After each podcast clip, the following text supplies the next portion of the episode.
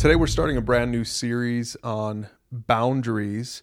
And Tracy, before we even get into uh, defining boundaries, we should probably give a quick little shout out to the book that we're basing this series off of. Yes, absolutely. The book Boundaries by John Cloud and Henry Townsend has really been a, a foundational book and understanding of, of defining boundaries and understanding their importance in relationships. We'll put a link to that book down below. We encourage you to pick it up and to read along with it as you do this series with a group or a mentor. Tracy, who is this series for before we even get into the definition of a boundary? Obviously, it's for someone who isn't very good at setting boundaries. So, what does that person look like? Yeah. I mean, boundaries are necessary for us in every relationship, in our friendships, marriage, and our parenting, at work. And so maybe some of you have found this series because you are constantly stressed out by relational things. People, you feel like people infringe on you, or you have emotions about things that happen in relationship, but you're not really sure why you feel how you feel or what to do about it.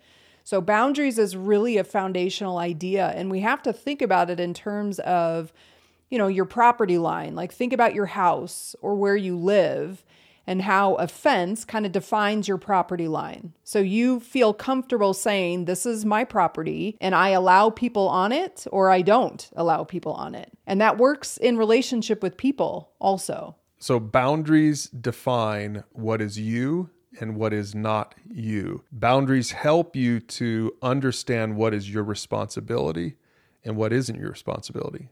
Correct. And so maybe you have fallen prey to this idea that you try to take responsibility for other people's choices or you try to control what other people are doing, and you're realizing that's just not how it works. Your boundaries, you need to understand boundaries, not only how other people don't infringe on your property, but also how you don't infringe on somebody else. So, give an example of a typical boundary that gets crossed that maybe the person who has now been offended isn't even aware of it. Okay, well, let's look at it like in friendship. A common dynamic that happens is you have a friend that's maybe a little um, demanding of your time. And when they call, they kind of expect that you're going to call them back right away, or that if they say, hey, let's go grab lunch this week, that the answer should be yes. But sometimes maybe you're feeling like, oh, I just feel a little bit like overwhelmed by their expectations, or I don't really have time to do that this week. So you have this like sense of you're not comfortable, but you feel this obligation to meet their expectation.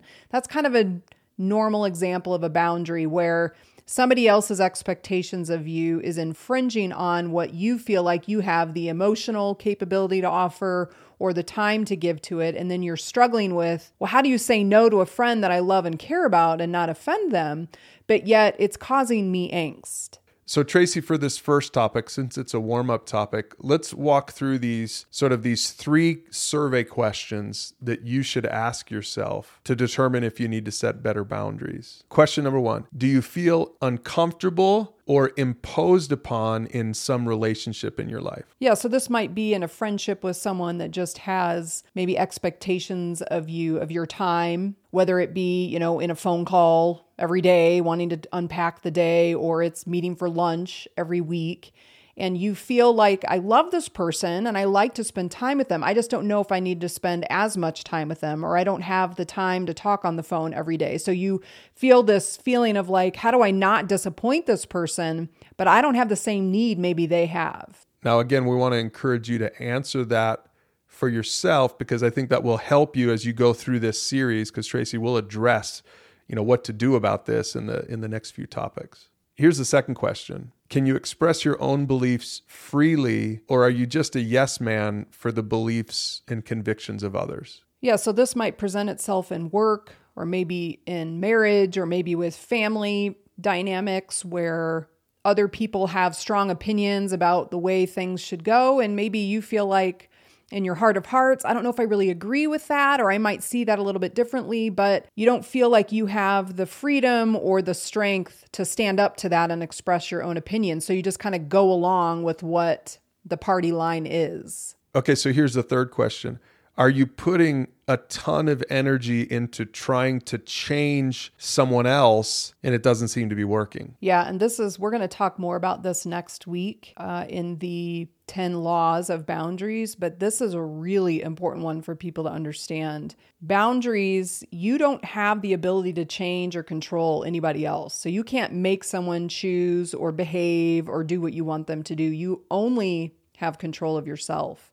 And that is something that comes into clear focus in parenting and marriage and every relationship that we have, where we misunderstand the power that we have. It is not over somebody else, it is only over our own choices, behaviors, and actions. All right, Trace, before we before we close this particular topic, let's just talk real quick to Christians because I think some Christians might say or might feel that it's not loving or it's not biblical or it's not Christ like to set boundaries. Isn't that kind of mean to set boundaries in my relationship? Shouldn't I, as a Christian, just be walked all over by everyone? I think a lot of people feel like saying no or withholding something or saying, hey, my feelings say that I don't want to do this. That seems selfish and unchristlike. But I think what we need to understand is God is a God of boundaries, and he demonstrates that in his character and even in the story of creation. God created the world with boundaries. Yeah, it says right there in Genesis 1 that he created the light and he, and there was darkness and he created the land and the water and there was a boundary between land and water. And then in relationships, and again, this is a, a little bit harder for some people to see because if they grew up in a family that didn't have good boundaries, then